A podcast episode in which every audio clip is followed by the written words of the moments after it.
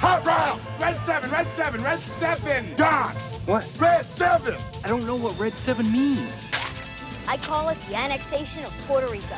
You don't think that lame ass play where I run down the field and act like I'm lost is gonna work, do you? Booyah! That's what we call a sack lunch. Nom, nom, nom, nom, nom, nom. Get me the ball. You need the ball. Get me the ball. Get me the ball. That's gonna make the difference between winning and losing. And. Welcome in to 11 Personnel, Nick Roush and Adam Luckett here for a special edition. This is one of our favorite shows of the off season. The coaching carousel has finally come to a halt, Luckett, and it's a little bit later than normal. Valentine's Day has come and gone. Uh, we got, and it just stopped. It just stopped, and uh, I think we can thank the University of Tennessee for letting us really stretch this bad boy out for quite some time. A couple of late AD um, departures at Tennessee and UCF really extended us out. Plus the season and then later too, the regular season at least. Where Right, right, We stretch right. into December, but yeah, it was an extended coaching carousel. Not very big, um, but we did have some moments there that it got things got a little crazy. Um, Lot with of SEC with Auburn, teams, too. Tennessee. Yeah, t- Yeah. SEC is always keeping everybody on their toes. Texas, surprisingly opening as well. Yeah, that was a that, that kind of came out of nowhere. Um, but the SEC, man, Game they're, day they're, down in uh, Jacksonville. Right. they're they're getting they're getting agents paid out there, man. All these buyouts, like you know what, uh, it it does just mean more. Uh, we know that all too well. But before we get into the nitty gritty, Luckett has diligently ranked every coaching hire of the offseason.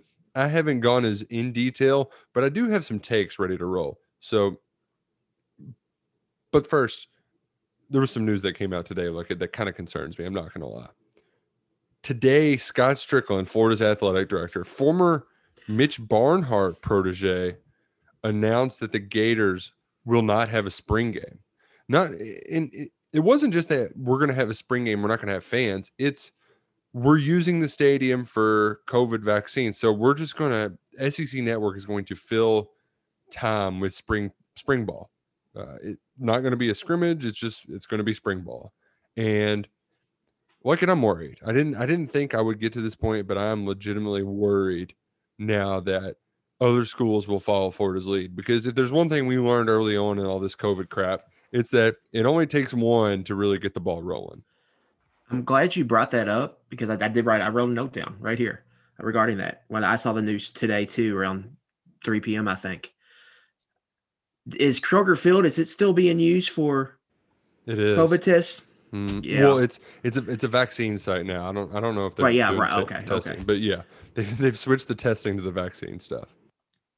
Well, fingers crossed. Um, yeah, I don't. I, I don't know. Could they do a game with no fans? Just kind of broadcast it at like the practice field. I I would be completely up for it. I mean, you know, they've got enough. Maybe they You've give already- some media people Well, you've already had chance to go. you've you've already had all these events where you've got people, you know, uh, Tom Hart and everybody's doing it from home anyway. You've got all the people up filming to begin with. Yeah, so the why? towers. Yeah, Right. yeah. So like, I just the the the line would be drawn for me. I would understand if they don't have fans come to the game. I would even understand not doing it there. But if you give me some sort of bull crap that isn't a spring game, then you know like, you can edit anything. I mean, how many times are we going to get one minute clips of spring practice and we're going to get a throw and we're not going to see if it's caught or not? I mean, it's going to be like 90 times out of 100. We're not going to know if they completed a pass or not. When if it was a real spring game, we would be nitpicking over every single pass, scrutinizing it closely because this is one of the most highly contested quarterback competitions we've ever had. We're going to discuss it at length throughout the entire offseason. And if they take that away from us and just use COVID as an excuse, that's a lot of crap because you didn't have that excuse during the regular season. It's an excuse now because the spring game was always you just throwing fans a bone. It's never, it's not about making money. It's not a money making venture. It probably cost them money just to open up the place Well, and staff. Recruiting too. I mean, it's a big recruiting thing. That's true. That's true. But you, since you can't have anything, they're like, well, what's the point? And that's, I, I really hope that that this doesn't become a trend because, damn it, like this is this is a spring football that the Big Blue Nation is going to be very excited for, and if you don't have a game to look forward to, then it, it really just takes a lot of luster off of it. Yeah, I, I hope we don't get to that point. I mean, we haven't really heard anything about the schedule Mm-mm. when they're starting or whatnot. So I mean, a lot's still up in the air. But yeah, that would that would stink if we don't get any practice because we usually get a practice or two we can go to in a normal yeah, year. yeah, yeah. I'm probably not gonna get that. You're probably not going to get that, and then you know, not getting the spring game like you just said. Like over the summer when fall camp starts and they start releasing those little clips, like we break those down to Yeah. to a T, and Yeah, then I love it. I love it. and It's then like we'll- frame by frame. Right. And we'll get uh we'll, we'll get I guess we would get some of that in the spring if they didn't have a game, which would stink. Hope, hopefully they do it. I think I, I don't know. The recruiting not being able to use it as a recruiting tool does hurt that, I think, because then they're kind of like, well, why, why are we even doing this? Other Mhm. than, you know, if you're putting it on TV. But it's just the TV also- product is like an hour and a half game anyway. It's not really a Yeah, right. real right. game unless you're really into the weeds, kind of like we are, wanting to know Well, in position I- battles and stuff like that. I also think that Florida, they're not exactly riding a high into the offseason. I don't think Oh, they were going to get a bunch yeah. of people to show up to the game either. So for them, this is easy. And I'm I I don't I don't keep up with their spring schedule. It also makes sense for them to start a little bit sooner too, because unlike Scott Satterfield, they're not practicing, you know, through ice storms. It's Florida. you know, they they could start a little bit earlier than the rest. Speaking of not in a big high, Dan Mullen did have an interesting answer today. Oh, Um, they asked him about because he had a press his like spring, opening spring press conference, and one of the questions was, you know, did he interview for an NFL job? What happened there, kind of thing. And he was like, no, I didn't interview um, with an NFL job, um, but he he had this weird comment like the college game's changing, so that's always on my mind. which is the second time he said that, right? Yeah, something to that extent, at least. But what's he alluding to? Like I think what he's alluding to there is just that. the transfer portal, the nil. Well, he, he's the one. Ta- he he takes advantage of it because they can't recruit the top 100 players coming out of high school, so they just get them on their second stop. But I think what he's getting at is that, um, there. I mean, the stuff's changing, and I think he want like they're approaching a weird spot here with Mullen because Mhm. he's done well, but he's kind of hitting his head on a hard ceiling, which everybody thought he had because of the recruiting issues Right, right. and so it's I think maybe he he wants out his his his boss is in the NFL now.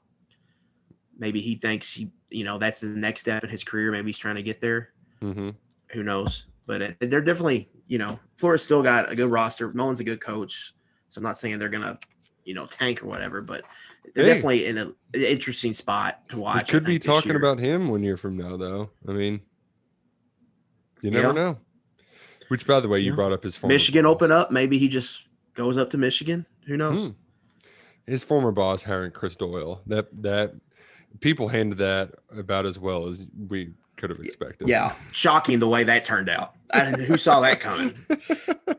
I mean, like, and of course, Urban Meyer too. The first guy he's going to hire is the guy who is just a drill sergeant. Look, that's not going to go over well in the NFL. Like, come on, Urban, grow Yeah. the hell up, idiot. Um, ooh, one other school we love to hate, Tennessee. They um, he got turned down by a lot of folks. No, nobody wanted to be Josh Heupel's uh, defensive coordinator. A lot. I mean, four or five guys. I, think our own records that you know that multiple places have confirmed that they went after and didn't get. So they decided to go get Penn State's number two in the defensive staff room and pay him 1.2 million dollars per season. Oh yeah, just throw him. They throw him just 1.2 like that's why that's why I said um with Tennessee like never the issue is not money. Like they have a lot of money. They have plenty of people that's going to give them a lot of money. The issue is not money. It's about do like learning how to run an organization and you know having the right you know checks and balances within that organization. But I mean, they they keep doing this. These coaching searches just get out of whack. But they don't like when you hire somebody that late. It's tough Yeah, You know, it's tough. Some people are going to be classes in. Yep. You- some people aren't going to be interested just because of the timing in the calendar. well, and then you, you're in a tough spot because you're asking somebody to leave a little later than normal. So that's leverage for them to use in contract negotiations. It's just, Right. it's, it's tough. and I, I think there is is as much of as the wild wild west of college football is there are certain norms that like folks just follow and these like it's just business kind of um It's, the- it's like unwritten part rules. of the unwritten rule. is like the calendar. Like this is when these are the two or three weeks where you know coaching staff changes happen. Everybody, you know, you do that and then you move on. You're on to the next year, and then the next when the calendar rolls around, this is when we do it. And yeah, they've it's gotten extended out where it's gotten a little funky, especially with Tennessee and UCF here like, really glad Matt House didn't take that job though. It would have been a funny joke like, "Oh, do you gotta be a Mark Stoops assistant before you become a T- Tennessee defense coordinator?" But just to have the guy who was the DC for that 2018 team, you don't want to get any Tennessee stink on that 2018 team. We got enough of it from that one game as is. We we didn't Yeah. need Matt House uh, wearing orange in Knoxville. and he turned down a pretty i think it was five million over three years was the reported salary and that's the second time the chiefs have come back and raised the ante for him they did it with kentucky when kentucky tried to get him after he initially said he was going to the chiefs and then here with tennessee so they he's a really valuable asset apparently over there uh, with steve spagnuolo so look for house i think um, to get maybe an NFL defensive coordinator job here, maybe in the next couple seasons. I think that's the next step for him. hmm Spagnuolo too, very weird name to type. Yes, yes. I've had to look it up every time. Because there, there's like an O and a U where you You, don't just think call him Spag. Just I, I see why people call him Spags. Just keep it short and simple. Everybody knows who you're talking about. Don't even try to try to Right, spell the name. Well, enough talking about Tennessee. We've talked about Tennessee plenty throughout this coaching search. We're we're about to talk about some more here, I think, as we go through this little cycle. And we're gonna play a little game at the end, Nick Roush, too. Okay, good.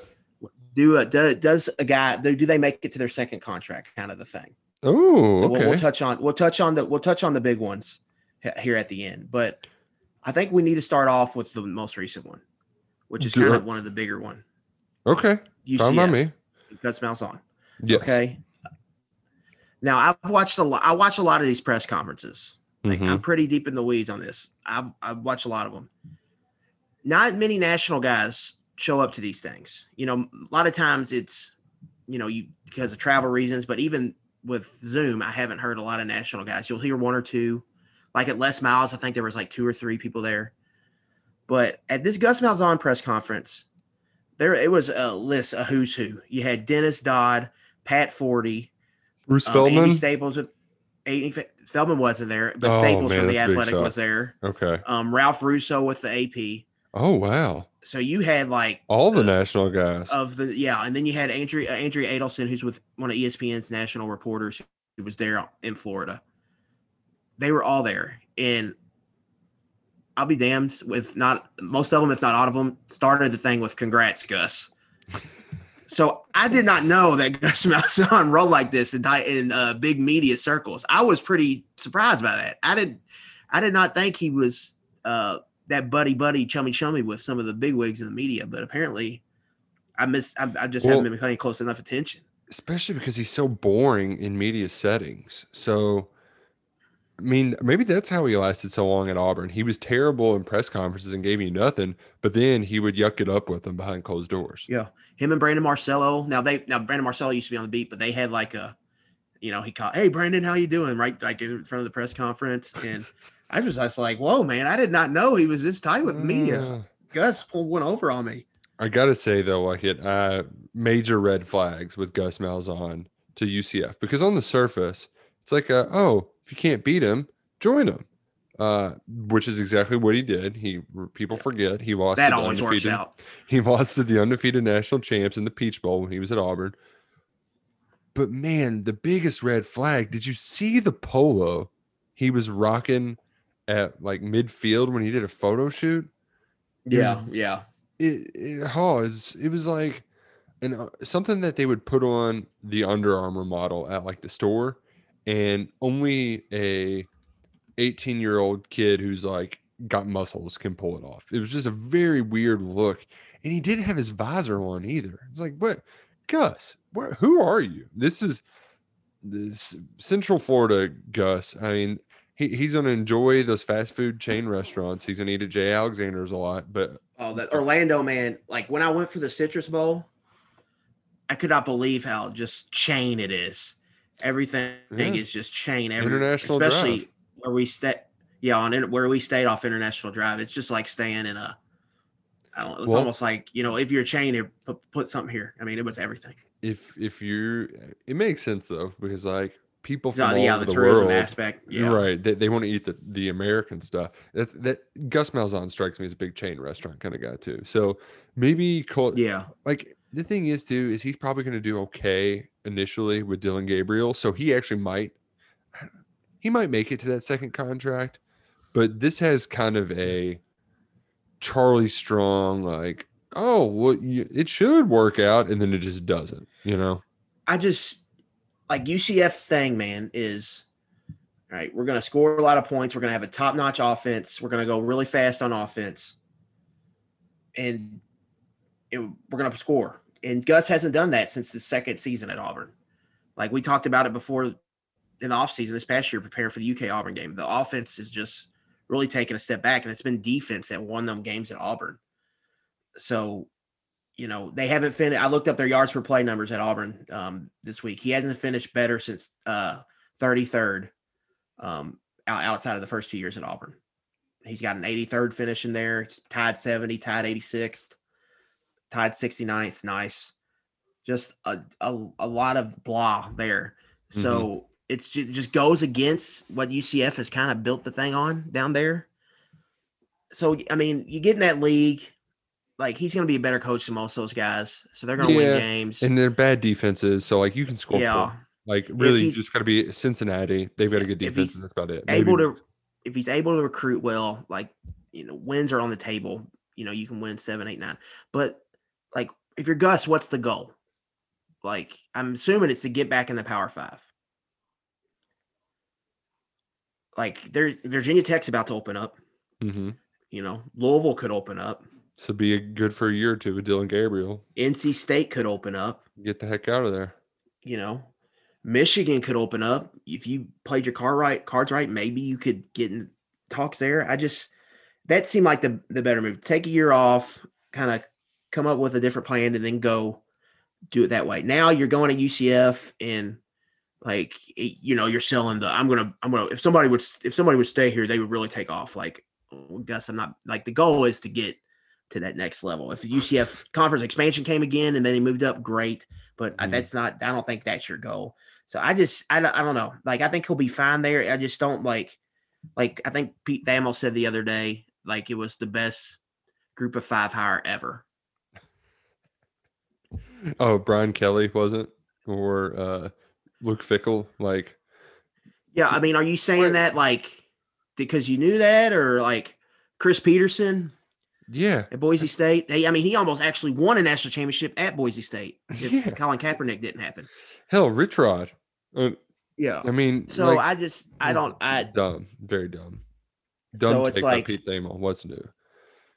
So yeah, I just like that's like everybody's selling that, and I just like I think he's gonna be f- fine there, but I I just didn't love it. I when I ranked the hires, I had him like middle of the pack.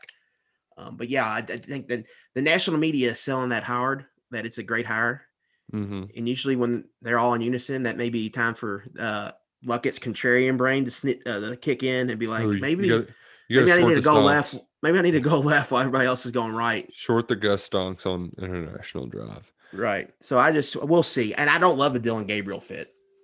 I think that's a weird fit. Like Gus is I've called it a rinky dink pass attack. It's just very off play action, off court QB run.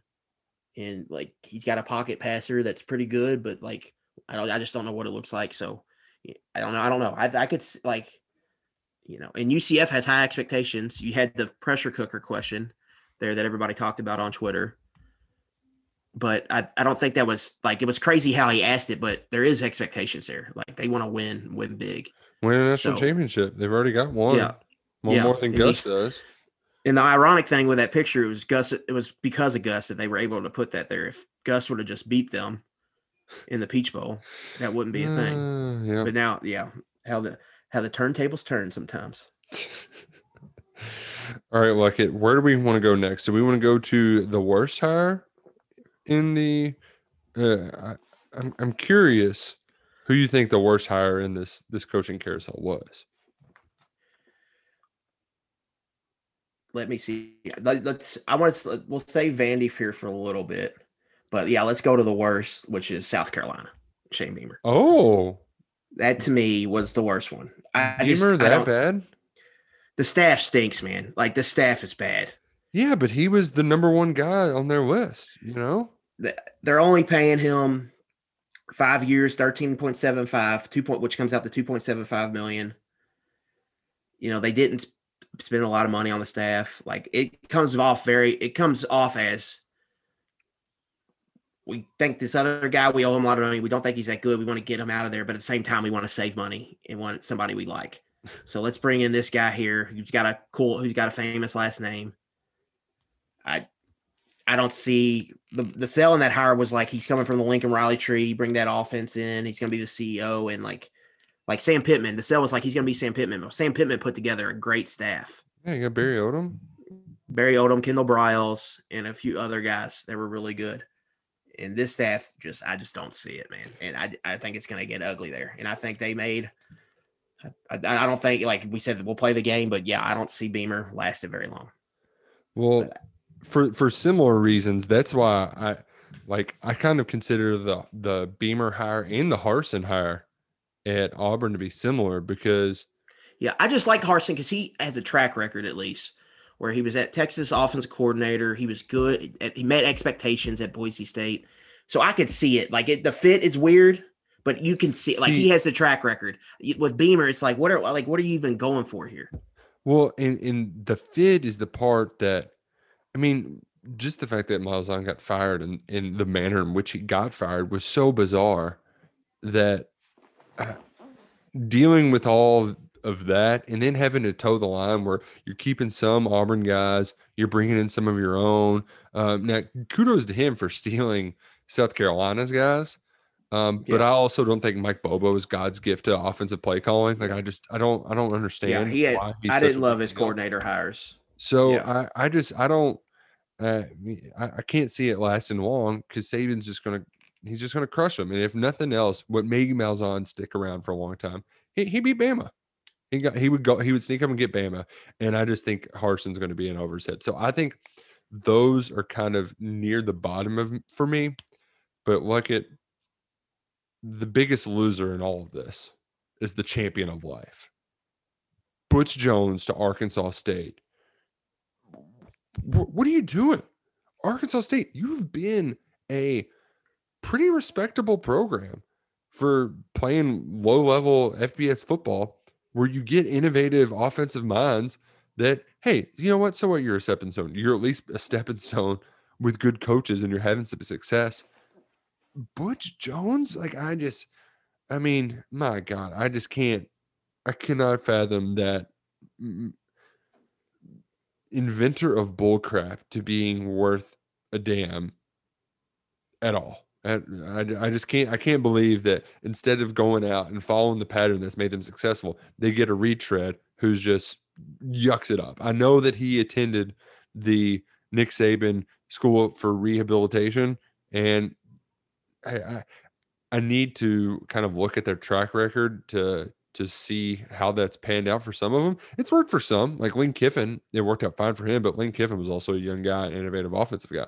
Butch Jones is a quote unquote defensive guy. I just I don't know. I don't. Uh, I, Nick Saban's worked wonders, but I, I don't think he could even fix Butch Jones. Here's what I'll say about Butch. But first, Cecil Hurt, who covers Alabama, is like probably their top, I guess, He's their on the Jerry boots on the ground guy. He's been Yeah. there a long time. Yeah. he had a great uh, thing that he said, which I thought was perfect. He said the best thing that happened to Butch by going to Alabama was that he didn't have to uh, step in front of a microphone for three years. so I like if he doesn't talk, like he's fine. He does like behind the mic, it, it's it's a little weird. Um, he started crying in his press conference. He started crying within like 20 seconds of talking there at Arkansas State. And like Arkansas State is the same as UCF. Like, what are you doing? You know, hiring these young offensive minded guys, first head coaching job has worked. Bring them in here. Don't be afraid to be the stepping stone. Bring them in here um, and, and, you know, keep what's worked. But with Butch, I will say, man, he won at Central Michigan. He won at Cincinnati. He's won in the G5 before. He kind of knows what it takes to win like that. I think what happened at Tennessee it was kind of the expectations, and he never really been at that level. That kind of chewed him up. So kind of similar to Jim McElwain, we're seeing him have success at Central Michigan after bombing gloriously at Florida. I just think at that level, like I think he's he's gonna be good enough.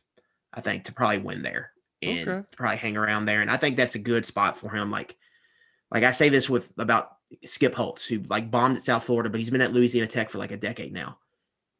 Just stay there. Like he's winning games there. He's fine. Yeah. You know, just stay there. That's They're- a good. uh, you know, They're, they've been win a bunch of games too, and then retire. Yeah, Yeah, they go they, bowl games um, every year. Uh, they had uh, Jeff Driskel for a while, who keeps Yeah. on popping up on Sundays randomly. Like I think was he he Broncos. Staff- He was locks back up. yeah, and he was Stafford's backup whenever he like broke his neck or whatever. So Yeah, there's he was on a, the Bengals too for a little bit. He started a few games. so like you know that what what if that becomes Butch Jones? You know where he's I, okay. You, you're talking into me into it a little bit more. I just hope that the good thing is I follow some folks who are in the media in Arkansas. So I'm I'm very looking much looking forward to Dorian Kraft tweeting out some Butch Jones sound bites that are just hopefully as ridiculous But as yeah, they were. we'll, before. we'll we'll we'll get some for sure. For sure. Yeah, I like Butch Jones. I had him in a 14 man class. Had him ranked 10th, so I'm not super high on it, but I think I could see him sticking around there and just you know being plucky there in the Sun Belt. Plucky. That's a great word. Uh, great. Where, where you want to go from there, Mr. Luckett?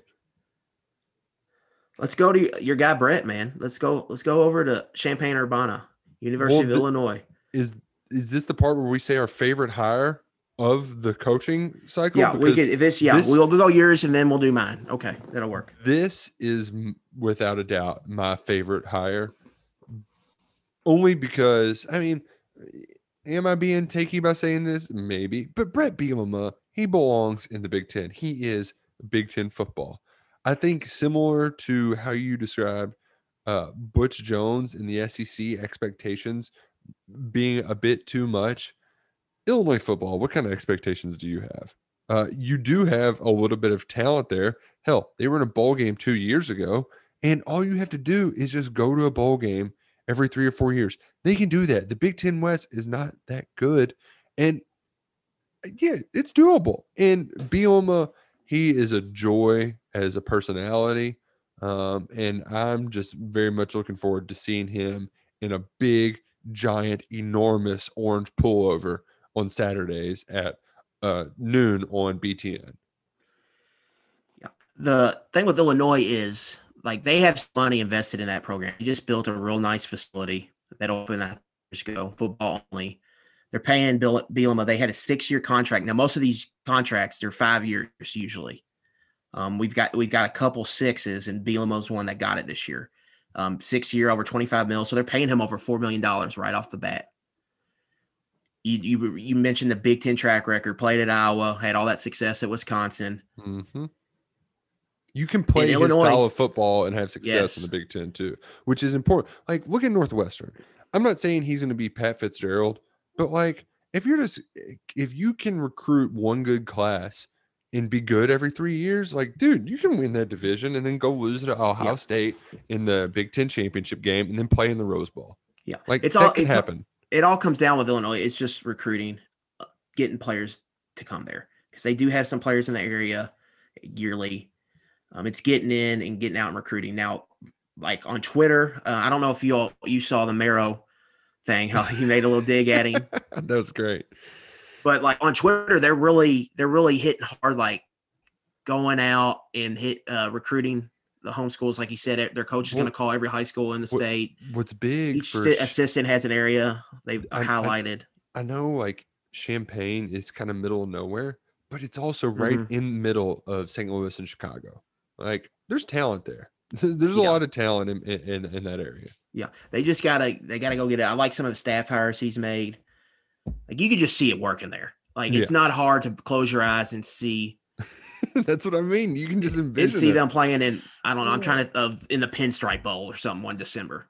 Oh yeah, and it's super cold, and like his face gets all red, and Yeah. then when he celebrates, his like pullover gets stuck up, and his belly's right. hanging You, out. you could just you could see him. You know, it's 17-17 in the fourth quarter against Wisconsin up in Camp Randall. And you like you, know can just see, you can see you can picture it. And of all of the people to do a rehab program with, going to Belichick is what Bielema needed. I, I talked to some folks uh, down in Arkansas at media days, and they, you know, they kind of alluded to that Bielema, his problems weren't necessarily X's and O's as much as having his stuff in order, having his stuff together. So I Yeah, hope he it just had kids out. too. I think that probably helped too. Yeah, probably like. he, made him he hit on that hard at the uh on the press conference.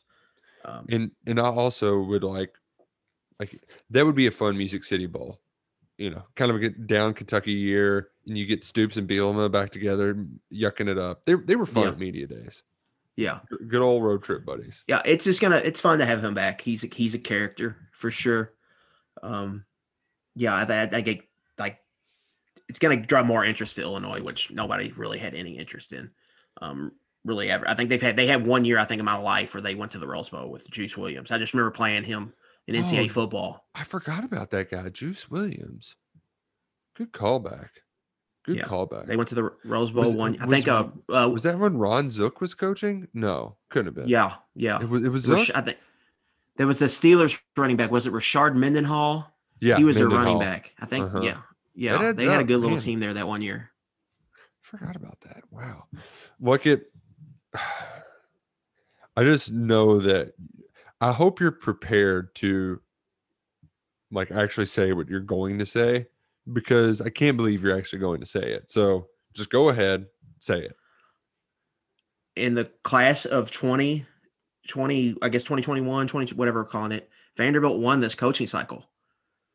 Like I think they made the best hire. And I think his moves have been all been really smart. Like I'm kind of all, all in on Clark Lea.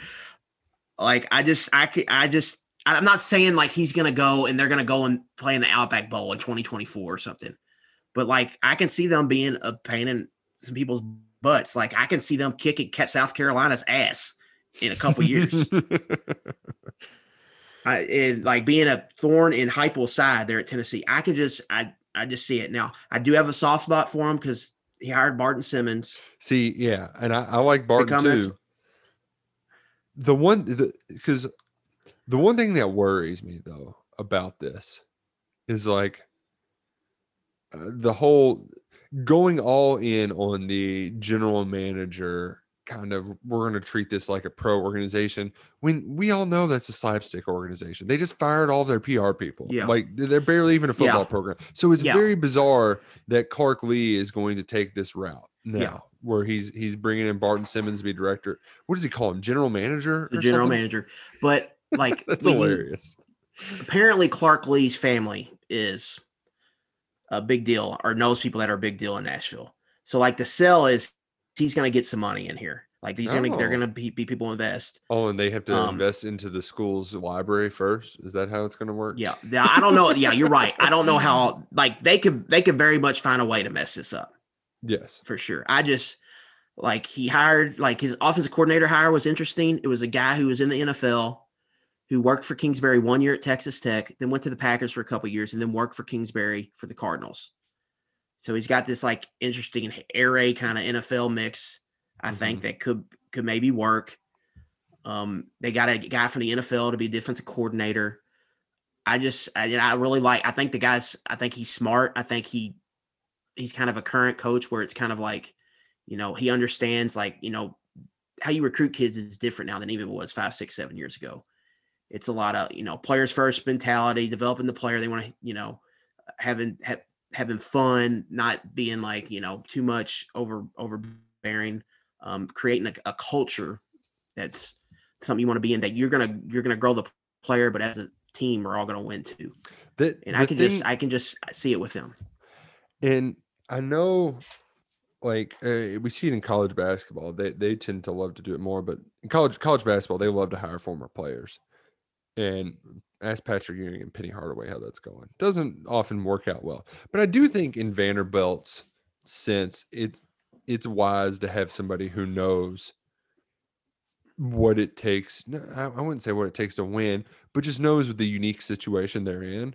That's why Derek Mason was able to hang around for so long because he was at Stanford previously, playing for a smart school in a Power Five conference, coaching there. So like you have to have the You have to know what you're walking into to a certain extent. exactly Like you're walking into something that you know, He's like built for this job. I mean, like that's that's what he sold us mean- two years ago. That's why he kept his job another year. He knew how crappy it was, so keep me around mean- a little bit longer.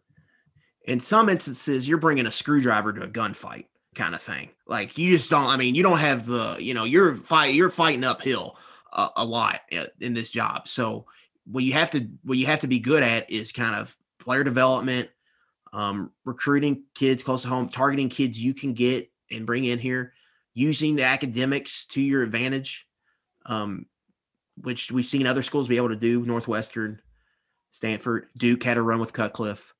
Hmm like, and then a mini run Vanderbilt had with Franklin, which was kind of I think that had a lot lot to do with some of what was going on at Kentucky, South Carolina, Tennessee, and Florida, all kind of being down and them kind of catching lightning in a bottle there. But you can you, you can do some things. I just I mean, like Jeff Hafley was a guy I loved last year. Like I talked up last year, and it seemed like I'm gonna be right on that. Hopefully, I just kind of I get I get the same vibe with Lightly. I loved him as a defensive coordinator. I thought they ran smart stuff. He kept everything in front. He took advantage or took advantage of his personnel, which could be could be limited against better teams. Um, and I think that's good going to Vanderbilt. He coached at Wake Forest. There's another school that's kind of the same as Vanderbilt. hmm Was a defense coordinator there. Was good. I just, And I, I, just, I, I, I think he's gonna be. I think he's gonna be good there. Now, it is pretty wild that we got this far talking about it, and we didn't just mention like, yeah, Notre Dame's defense they kicked ass last year. they held Right. Alabama to what thirty one points. Yeah, a lot of that was just Alabama kind of not needing to score. But like the North Carolina game last year, like North Carolina was awesome on offense all season, Mhm. and Notre Dame went in there and shut them down. Like Shut that was Clemson probably down the, the yeah. first time around too. yeah. That game should be on his, you know, mantle or on his resume. Should they should talk about Instead that of game? A, mirror over his fireplace. Right. He's got that mantle. They got Right. that game plan. So I just, I'm just, I'm drinking the Kool Aid on that man. But like, like Vanderbilt's a tough job, obviously, but like it's not impossible to win there. Like you can have some. I think it's like not crazy to be like they can go like the goal to be five and seven if you schedule right, and then if you hit some breaks, you can get to seven and five. And if you get a quarterback in there, you know who knows what can happen.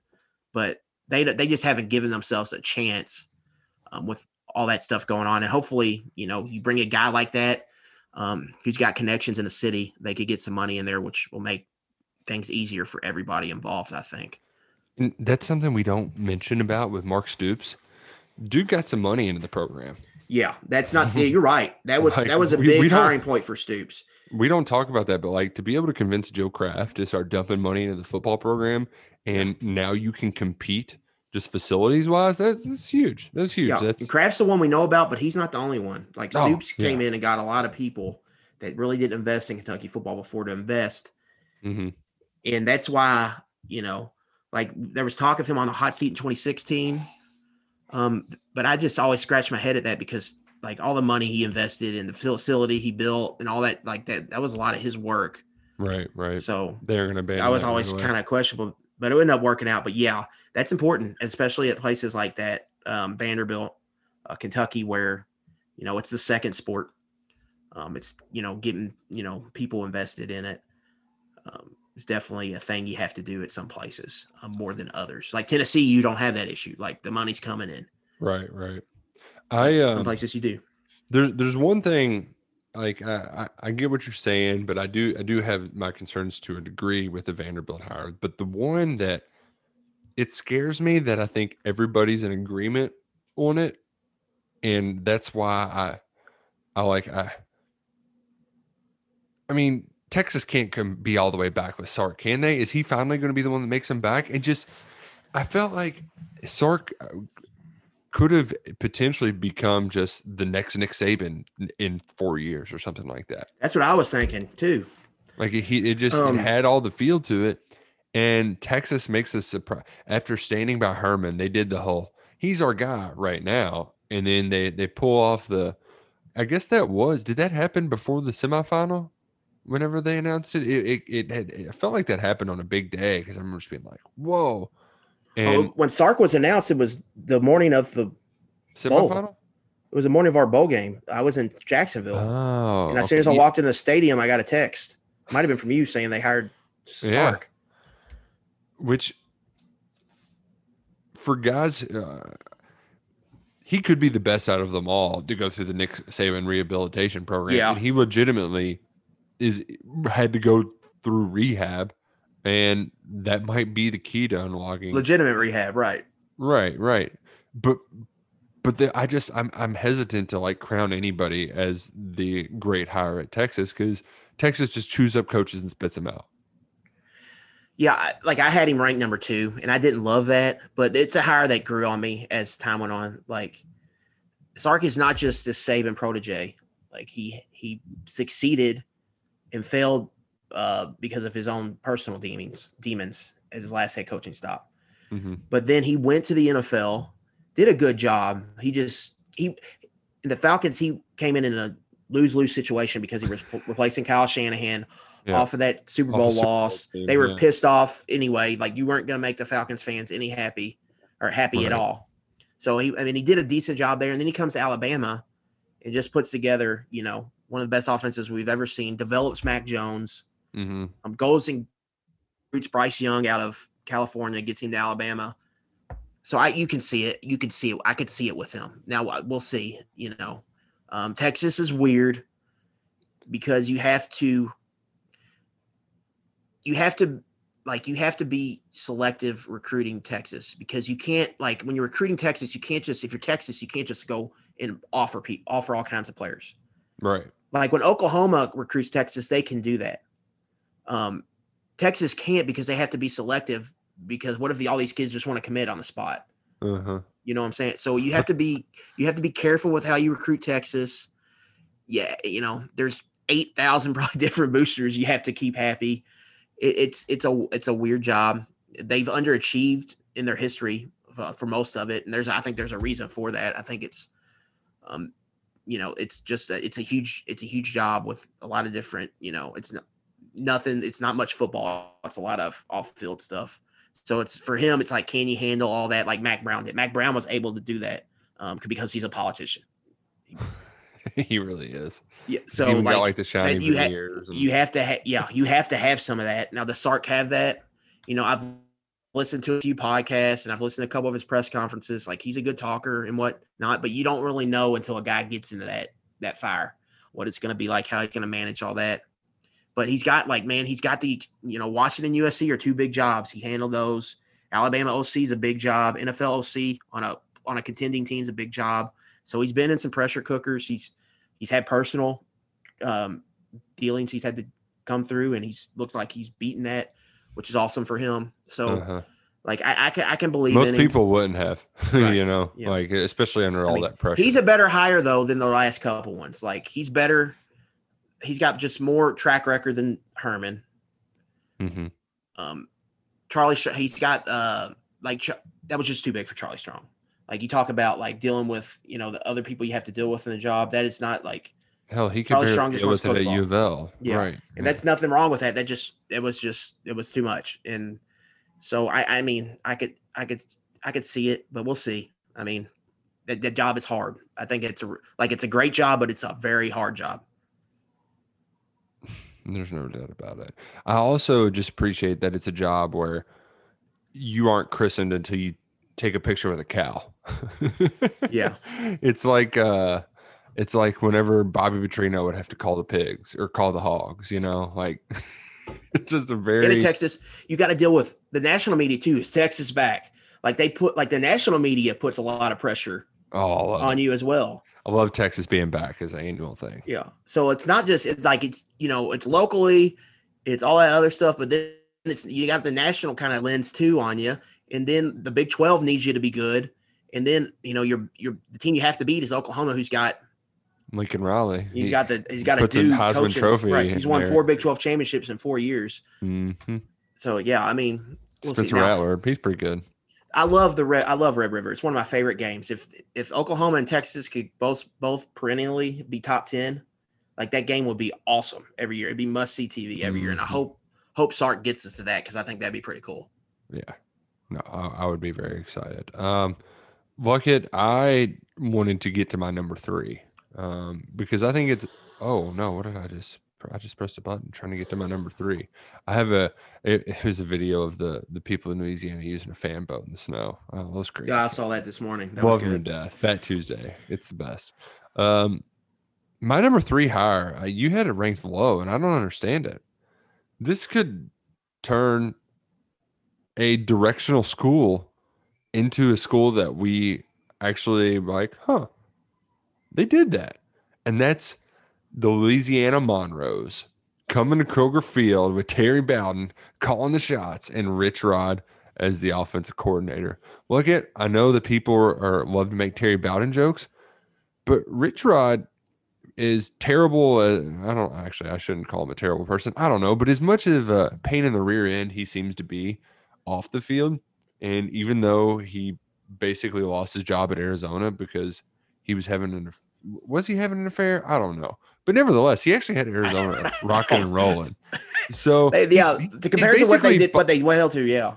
he's basically like Bobby Petrino light. So hmm you know, uh, they're going to score points. They're going to be fun. If you're the Louisiana Monroes, who the hell cares? That, that, that should be fun. So you go, you you do you, Glen Coco. You go, Glen Coco.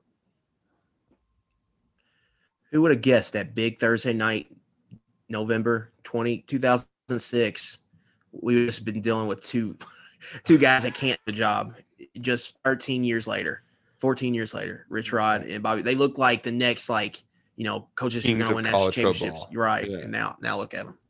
Just man. But I, I will like the age thing is hard for me to get past. And like when I'm kind of like evaluating these coaches, like I totally missed on Mack Brown. Um, but I didn't miss on old man. I didn't miss on Les Miles. Um, so like that's that's obvious. Like when I when I'm evaluating these coaches, that all that's that's a preconceived notion I think I have that working against. But like Bowden, you, I mean he's he's an old guy, but he he's been around a lot. He Akron won games very bad. Yeah, but they were very bad recently. Yeah, he had a couple years though there where they were competitive. Um, Yeah. And that's really all you can ask at Memorial. Like the goal is for him to be there for five years, get to one bowl game. Like if you just get us to a bowl game, like it's a it's a win. So yeah, I mean you could see it. I just, I mean it's hard. You got to rank rank the guy somewhere, and I put him 13, uh, just a slot above Beamer. But yeah, good. Best of luck to him. Uh, we'll we'll be seeing him in Lexington this fall. All right. Yeah, my my tough- question for you, I want to know Jedd Fisch stories. Um, because Okay. Jedd Fisch I had not heard of until this this go around in the coaching carousel. my father-in-law uh, lives in the Jacksonville area. Lives a little outside Jacksonville. He Um, plays TPC Sawgrass every day. I wouldn't say that. He just he uh he's retired. He started a little driving service, um, little word of mouth spreads, and all of a sudden, like he gets into the Jaguars front office somehow. So he's driving people around. Um, some Did of he his drive clients. uh, uh, Shad Khan around any? No, he hasn't got the con yet. I think Khan's got his own personal driver, but um, Dave Caldwell, their former GM, was a client. Um, Gus Bradley, who's now the DC out for the Raiders, was for the Chargers, was a Yeah. head coach in Jacksonville. He drove him around a little bit. Another guy he drove around was Jedd Fisch. Now, Jedd Fisch, he would tell me about all the time. He's like, Adam, this guy is awesome. like, he's the nicest guy. He's great. He's got this crazy story. And he's like, Jedd Fisch told him the story about like, Jedd Fisch didn't play high school ball. He went to, um, he was up from New England somewhere. He went to college and he would just he wrote Spurrier every day saying he wanted to be an assistant, blah blah blah blah blah blah, and he would leave like sticky notes or something on Steve Spurrier's car. And finally, Spurrier was like, "Okay, you can be, uh, you know, a student assistant or whatever." So he did that, and then he like bounced around a bunch of places. But he's one of the now he's one of like he's with I think Drinkwitz. There's one other one, one or two other ones. They're coaches that didn't play college ball. Hey, kick Oh. now that that's Jeff Fish. So I just got, you know, for Jeff Fish, I'm gonna have I've heard he's a pretty cool guy, so I'm cheering for him. And we know the, the media people love him too. because Bruce Feldman has plugged him for 80 Oh, jobs yeah. in the last three seasons. Definitely, definitely. Most recently with the Patriots, and now at Arizona, correct? Filling in for uh oh uh someone. Which, by Yep. the way, what a fall from grace too from that guy. My goodness. Yeah, Arizona like feels like they should be good, but then money wise, like Jeff Fisher is going to make 1.8 million his first two years as a head, a head football coach. Yo, like, what are you doing, Pac-12? And I, I'm sure their facilities aren't great. Yeah, it's just- no. It's just a weird, you know. That's Arizona you can win at, but I like some of his hires. Like he just hired Michigan's defensive coordinator, Don Brown, who got ran out of Michigan, but had some moments there.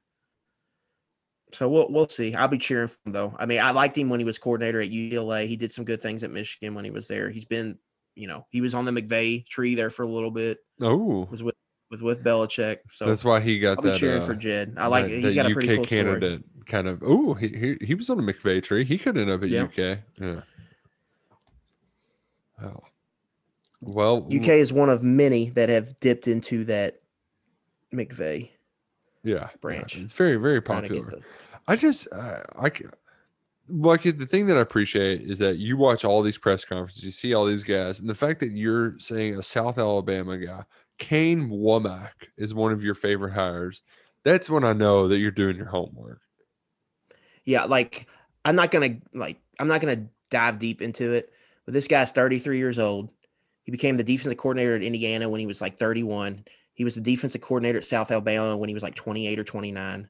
His dad was a coach at Ole Miss. Um, like this guy's just he's gonna he's like Indiana had two coordinators last year. Um, Wommack and Nick Sheridan, who's their offensive coordinator, are both like my age. Both Oh, those guys are gonna be head coaches. That'll make you feel incompetent. Right. Both those guys are to be like a big deal, whether in the college or in the NFL. Um, Wommack's getting his shot now. He's familiar with South Alabama. South Alabama just built a new stadium. They got some nice facilities. Like they're ready to win. Like I think he's to win there, and then he's to get a Power Five job. Um, so just all I'm going to say is just remember the name. Okay. And if Troy fires their coach this year, Jon Sumrall is going to be on that list. If Jon Sumrall took that job, Troy South Alabama is like a big rivalry. That would Mhm. those would be some fun games with those two guys there, and would be some like uh pretty big deal recruiting battles if Sumrall took that Troy job, which I hope he doesn't, but I think that's definitely possible. Okay. Wommack's just I just you know I wouldn't you know I'll put a pin I- in that. five We'll- years- we can circle back. five years down the road, uh, he he's might he would maybe even three years down the road, he might be on my list of potential like Kentucky candidates if Stoops Okay. were to leave. All right. I'll, I'll, I'll, I'll, that's a name that we'll, we need to know. We were going to put a pin in it. So that's going to bring us to our game bucket, which is who's going to make it to the second contract. Yeah. And I think that would take your guy Wommack off the board if because he's going to be such a up and he's going to be such a fast riser. What I wanted to do here is just just to keep it simple, just do the big guys. Okay. So we're gonna talk, you know, Sark, Heupel, Beamer, Gus, Bielema, Harsin, um, and we'll throw Butch Jones in there, Oh yes. Okay. and then of course Clark Lea. So let's start with let's start with Butch. Okay, his deal is five years, um, 825k per. Um, he gets a one year extension though, if he has a season with eight FBS wins. So really a nine win season because they play the FCS game. Hmm. Now Butch, how Butch is like 53, 54 years old now, so he's not a young whippersnapper Not a spring chicken. No, not at all. You know, even though I thought it was the worst hire ever, like it, you convinced me earlier that he's had enough G5 success that he could just be hanging around for a while. So I think he has one good season, gets that automatic extension. yeah, I think he gets year three. Yeah. I think he gets it contract extension. They have an eight one season or something. He gets extended, Yeah. um, which will be a success there if he had if you go on a little four, five, six year run. Um, let's go Bielema. You got six year Oh. contract, two, two, a little over 25 million, 4.2 mil per through 2026. He's going to have a big year in either year three or four, or he's going to have a hell of a recruiting class. I think he's going to get kind of similar to Stoops' treatment, where he'll Mhm. get that early extension uh, just to kind of show their loyalty. Uh, so, yeah, I'm yes to Bret Bielema. Old Bert, Big If he has a big year in your two or year three, he might get that Iowa job. Whew, you're right. Dang, I hadn't thought of that. Hmm. I think he. I think he. I think Illinois is pretty heavily invested in him. Um, they extended Lovie Smith, um, even when he had a losing record. So I think they're gonna. They they got a lot of money riding on Bielema. So I think that they're committed to making it work. So I think they're gonna give him time to get some wins. So I, I think he he'd last there in Champaign for a little bit. I am going to take us to the next one because I'm tired of being so optimistic. We got to put some coaches in the chopping block. First one up, Josh Heupel. I mean, Danny White might he threw his guy a bone to begin Yeah. with, but like making this move now, as we said when it happened, it could have some moments, but it's it's going to be a flash in the pan, and he's not going to last for long. And we're going to get another Tennessee coaching search in two or three years. I think the the trigger is going to be short there with Heupel, just because the hiring was so rushed. The timing of it, yeah. and the fact He that can be a he can just be a UFC Knoxville. You know, they can like, use him as a good soldier too. All right, we're just using this guy to fall on the sword for the NCAA sanctions to get us in a level place, and then go out and hire a coach. Um, especially if he can like recruit a few quarterbacks and get them that get them that, which is what kind of what he does. But yeah, I mean, like Tennessee, like how can you pick anybody to come in there and win right now, especially with everything going on? But yeah, he's got a six year deal, so of course they're going to be on the hook for some money. Which really, why are they giving him a six year deal? You know, oh yeah, it makes no sense because they could have got they could have gotten pennies on the dollar too. Yep. So, okay, uh next up, look at who we got. Okay, here. Let's go. Um, let's go Sark at Texas. Ooh, this one's tough. Six year, six year, thirty-four point two million dollars, uh, five plus mil a year. Who? Because like you, I, I, I since I ranked these so high, I'm gonna take it. I just he was really damn good at Alabama, man, and he's got some track record. I I think he he he's a guy that stays at Texas for a little bit. Um, not saying he would never get fired, um, but I think he he sticks around there in Austin for a while. yeah, like where would you go? You know, you know, He's not. Yeah, he it, Like- it's either NFL coach, head coaching job or get fired. Tho- those are Right. the two options. and I, I could see that him winning a Big Twelve and actually going to the national championship game in like year four instead of doing the Oklahoma where they always lose in the first round of the playoffs. You can see him making the playoff for sure. Yeah, yeah, yeah, definitely. So I'm I'm gonna agree with you too uh, on that one. Uh, are we going back to the SEC now? Yeah, let's go over to the plains. Bryan Harsin, Auburn. Now, I didn't, for some reason, I cannot find his contract details. So I don't know if it's a Billy Gillispie type situation where they signed a memorandum of understanding and they can't come to terms on a contract. Or the So could just directly hand him like McDonald's bags of cash. I know that's Tennessee's thing, but they, you know, they, they could, Yeah. they could Auburn's weird. I wouldn't put much past them. But Harsin, I just, like, I think this guy's a good coach. But I'm out. I don't like the fit. I think he's yeah, over to Bama yeah. too I much. just, yeah. I think he's going to get fired. Right. Uh, well, it's not just that; it's Georgia. As long as Georgia and Kirby are cooking like they're cooking, it's impossible to win at Auburn to their expectations. I think I don't. I think Kirby's got like three more years and he's done. They're gonna get caught cheating. It's gonna be bad. I can feel it. Maybe Too much Maybe. buzz going around. I can feel it. we're due. We're due a good big uh, recruiting scandal. Yeah. Tennessee, this one, that's just chump change. We need a big one. Okay, and then uh Beamer. I think we know the answer. At least you know my answer. Yeah, yeah. That Yeah, I think it's three and done for him. oh man, that's fun too. Watching South Carolina kind of spiral. I'm I'm, I'm gonna really regret it if I'm wrong. Um, and then I'm, you know, your your Josh Kendall stories from the Athletic about oh being Frank Yeah. Beamer's boy. You know, like I'm gonna get ticked off by that, but I just I can't see it working out. No, I can't either. Oh man, this was a The- fun exercise all- though. The high. It was all the hires. Like Sam Pittman, I was like, that is an interesting hire. Let me see who his staff is. And then when I saw his staff, I'm like, I'm in on this guy. Like, I think this is going to work. For Beamer, it was very underwhelming. And then he had guys leave on top of hiring an underwhelming staff. Yeah, I just, it's, I don't think it's going to work. No, no, not gonna work out. Okay. Uh, we'll go down to Orlando, uh, Mr. Gus. Five year, 11 and a half mil, 2.3 mil per. Now, he did just get that $14 million pay from Auburn, and then the, Auburn has to pay him. I looked it up today. Um, 2.68 million annual payment, one time payment for the next four years.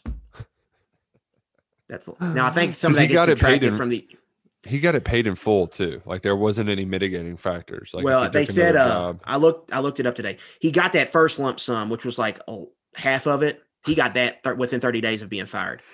now That's this, this other part that this the installment payments, I think there is some mitigation with his new job. So I don't know how it works, but there is some type of stuff. But they're still going to have to pay him some money over the next four years. Gus, I'm torn on because I really do think that he could have two years, uh, two decent years with Dillon Gabriel, and then go somewhere else. So I'm gonna I'm gonna be contrarian and say no, he doesn't make it because he's gonna he's gonna take one more crack at a big Power Five job before he uh hangs it up. Yeah. Five years at a place like UCF with how it is it etern- is right now, It's, it's, a long time. I don't think he's going to get fired, but like you say, I don't. And if he um, I, I well- see it happen. Go ahead. Uh, Well, and the thing is too is even if he's bad, he's not going to be around five years because he's going to just be horrible. Like I don't think there's any Yeah. just like meddling around. You know, I, I, It's I either don't he see a middle right. ground. It's either he gets fired or he goes somewhere else. Which I'm really like. What is the job he will leave for UCF after two years? Like, I think look- Virginia Tech is the one- the one- the one that you said that intrigued me. Even though Well, what if They- Arkansas? Let's say Pittman bombs, and there was always that Arkansas stuff around him. the Arkansas stuff is funny. yeah, uh, go back to high school roots because that was always the talk previously was that he was going to leave Auburn and go to Arkansas. What about Go Oklahoma. State if Gundy Gundy leaves? Oh, come on, like it. Gundy ain't ever leaving. He's gonna he's gonna Well, die there when he's We're He's one more. Uh, we're one. We're one scandal away from I think Gundy getting canned. But yeah, you're right. He he, he Man, loves it he's there been for- there so God- long. God's though. unknown He- reason somebody loves Stillwater, Oklahoma. I mean, he also doesn't have T Boone backing him up whenever he messes up anymore, though. So he Yeah, finally has Gun- one thing going against him. He's the kind of guy though, Nick. Like he's always got somebody that doesn't like him. Like there's always somebody that in power that, that he's probably ruffling the feathers. I would imagine. I don't know who it is at Oklahoma State, but I guarantee you there's some important people that probably don't like him. Man, nobody's better at negotiating a raise than Mike Gundy. Yeah, he had uh, a he caught some SEC teams a few times. Tennessee. Tennessee. He's one of uh, many guys. more- Tennessee got rich. And then Oh man, last one, Clark Lea. I don't know what his contract is, but Vanderbilt's very invested in him. I'd be shocked if he didn't get extended at some point. Like if they he The- fired him within four years. I think the one thing that would mess with that is the volatility just within the athletic department because you're on your what third AD in four years or something like that. You know, Yeah. that who knows? Uh, I, I forget that woman's name. She might be great. She could be a lifer there, but just the volatility within the athletic department. He seems to be a sort of stabilizing beacon, but this thing could flame out in a hurry. So, suck it, Barton. You're going down, Clark Lea. Well, we'll see, man. We'll see. Yeah. Yeah. Man, this is fun. This has been fun. Like it. And this probably is going to be the only real dead week as far as UK football news goes because uh, I believe next week we're going to start uh, talking with the mid-year enrollees. Uh, spring practice is probably three weeks away. Uh, we we don't have that confirmed, but it's probably second week of March. Um, this is generally when it starts. So, uh, hell, it might even be first week of March. So, this this That's, happened at a good that's time. two weeks away. Yeah, thank you Tennessee for uh really giving us the gift that keeps on giving, and that's stupid hires on the coaching carousel. They give in many ways. I'm sure we'll be talking about them again before the offseason is up for something silly. But yeah, man, I love it. I I I'm way in. I'm all like as you can tell, I'm Ooh. pretty all in on this stuff. And I think it's I think it's fun to see how the sport kind of because it is a big part of the sport how how uh, it evolves, how pe- people go which way and that way. Um, few quick few quick hitters. Uh favorite press conference. Mo- or no, most entertaining press conference. most entertaining hmm i would say That's a good one. There was it wasn't like great. I mean, maybe Bielema just because he's Bielema. Yeah, Um, I would say that. I think Clark Lea had the best press conference. I think he hit. he won a the press conference. Okay, good. Yeah. good. won the press. Jedd Fisch was the best speaker. Is he uh joke guy? No, he's just very like he's just a very Pros good pro. orator and has a good voice. Okay. So like he commands the attention of a room. Kind of like Morgan Freeman, your father-in-law was driving Jedd Fisch. Yeah, There we go. We come full circle.